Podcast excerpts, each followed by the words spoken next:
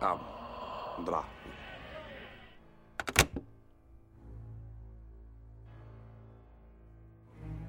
میشه گفت که تا الان بیشتر از 100 سال از مرگ خالقش گذشته اما دراکولا همچنان به عنوان معروفترین خوناشام تاریخ برای همه ما زنده است اما این نجیب زاده ترانسیلوانیایی نه اولین خوناشام تاریخه و نه حتی محبوب ترین خوناشام زمان خودش. دراکولا اولین بار در سال 1897 در رومانی به همین اسم نوشته برام استوکر ظاهر شد. اما مفهوم خوناشام ها حدود 800 سال قبل وارد فرهنگ آمیانه مردم شده بود. کلمه ومپایر یا خوناشام یک کلمه اسلاویه که ریشه در کلمه اوپیر در زبان روسی داره. در واقع این داستان ها اولین بار در فرهنگ آمیانه مردم اسلاوی وارد شد و اولین اشاره به خوناشام ها در دستنوشته هایی در قرن 11 هم پیدا شده. این موجود حتی قبل از ورود مسیحیت به اروپای شرقی در فرهنگ و باور مردم رواج داشت و حتی بعد از ظهور مسیحیت در اروپا و با تمام تلاش کلیسا مبنی بر حذف این داستان های به اصطلاح شرکامیز جایگاه خودش رو در بین مردم حفظ کرد. اما منشه اصلی این داستان از کجا بود؟ به نظر می‌رسه که باورهای اشتباه مردم در مورد بیماری ها منجر به تولید و پخش این داستان ها شد. بیماری هایی مثل هاری و پلاگر در اون زمان خیلی شایع بودند و درمانی هم نداشتند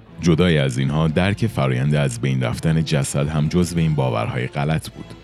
بدن انسان بعد از مرگ به خاطر تجمع گازهای مختلف شروع می‌کنه به باد کردن و به دلایل مختلف از جمله بیماری یا ضربه خوردن خون از دهن و چشما جاری میشه. همه اینا در کنار هم باعث میشه در نگاه اول به نظر بیاد که جسد قدیمی چند ساعت قبل زنده بوده. خوناشام ها هم با یه سری توصیفات ظاهری مثل پف کردگی صورت و داشتن دندون ها و ناخون های تیز و بلند شناخته می شدن. پخش شدن این باورها بین مردم باعث به وجود اومدن رسم و رسومات عجیب غریب برای جلوگیری از زنده شدن مرده ها شد. رسوماتی مثل دفن کردن جسد با سیر، قطع قطع کردن جسد، سوزوندنش یا به صلیب کشیدنش. این داستان ها و باورها در بین مردم محلی باقی موند تا زمانی که سربستان محل جنگ بین امپراتوری هابسبورگ و عثمانی ها به خاطر مالکیت سرزمین شد. سربازای عثمانی مراسم غیرعادی دفن اجساد مردم محلی رو به چشم دیدن و خیلی هاشون اونا رو در دست نوشته هاشون ثبت کردن و با این کارشون وحشت خوناشام ها رو در سر تا سر اروپا پخش کردن. در سال 1755 اوضاع به قدری از کنترل خارج شد که ملکه وقت اتریش به پزشک مخصوص خودش دستور داد که اوضاع تحت کنترل بگیره. پزشک مخصوص دربار هم با انتشار پسترها و اعلامیه های تکسیبی اونم به صورت کاملا علمی و دقیق تونست افکار عمومی رو تا حدی آروم کنه. اما تا اون موقع مفهوم و داستانهای خوناشامی در تمامی فرهنگای اروپایی ریشه دوونده بود و باعث خلق آثاری مثل د ومپیر اثر ویلیام پولیدوری و کارمیلا اثر جوزف شردن لفانو شد. این کتاب ها تاثیرات خیلی عمیقی روی جوون ایرلندی عاشق ادبیات ما یعنی برام سوکر گذاشتن.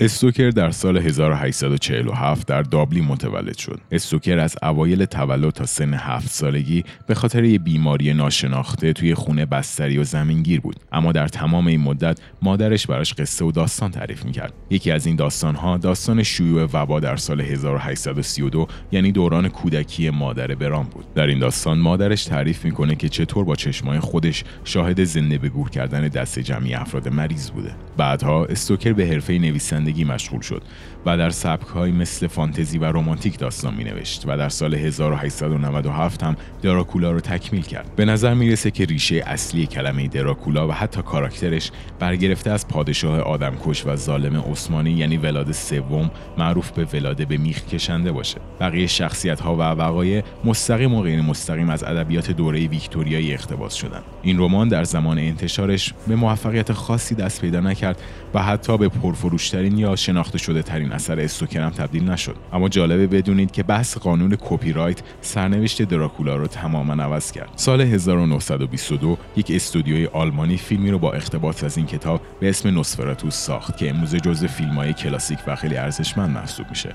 هرچند که برای عدم پرداخت حق کپی رایت به خانواده استوکر اسم کاراکترها و مکانها عوض شده بود اما شباهتشون غیر قابل انکار بود. همسر استوکر هم از استودیو شکایت کرد و تا مرز ورشکستگی تمام پولاشون رو توی دادگاه ازشون گرفت. بعد از اون هم تمام دستنوشته های همسرش که مرتبط با دراکولا بودن رو ثبت قانونی کرد. البته حالا تا اینجای پادکست که پیش اومدیم لازمه حتما از بلا لگوسی هم نام ببریم. این بازیگر با استعداد اولین چهره دراکولا روبروی دوربین هالیوود و صحنه های تئاتر بود و خیلی از ویژگی های شخصیتی خاصی که در کتاب بهشون اشاره نشده رو بهش داد. بعد از این دراکولا در صدها فیلم و داستان و بازی به صورتهای مختلف ظاهر شد و زندگی ابدی خودش رو خیلی فراتر از شروع متوازانش بین چند برخ کتاب شروع کرد. تا یادم نرفته بهتون توصیه می‌کنم که کتاب دراکولا رو حتما در اولین فرصت مطالعه کنید. با یه جستجوی خیلی ساده تو اینترنت میشه پیداش کرد. احیانا اگه به فیلم های کلاسیک و تاریخ سینما علاقه مندین فیلم نوسفراتو رو حتما ببینید و در نهایت هم فیلم فوقلاده برام سوکرز دراکولا به کارگردانی فرانسیس فورد کاپولا و بازی فوقلاده کیانو ریفز، آنتونی هاپکینز و گری اولدمن رو هم فراموش نکنید. نظر شما درباره دراکولا و خواستگاه خوناشاما چیه؟ اگر از این پادکست لذت بردید ما رو به دوستانتون معرفی کنید و حتما ما رو از نظرات ارزشمندتون هم بهره کنید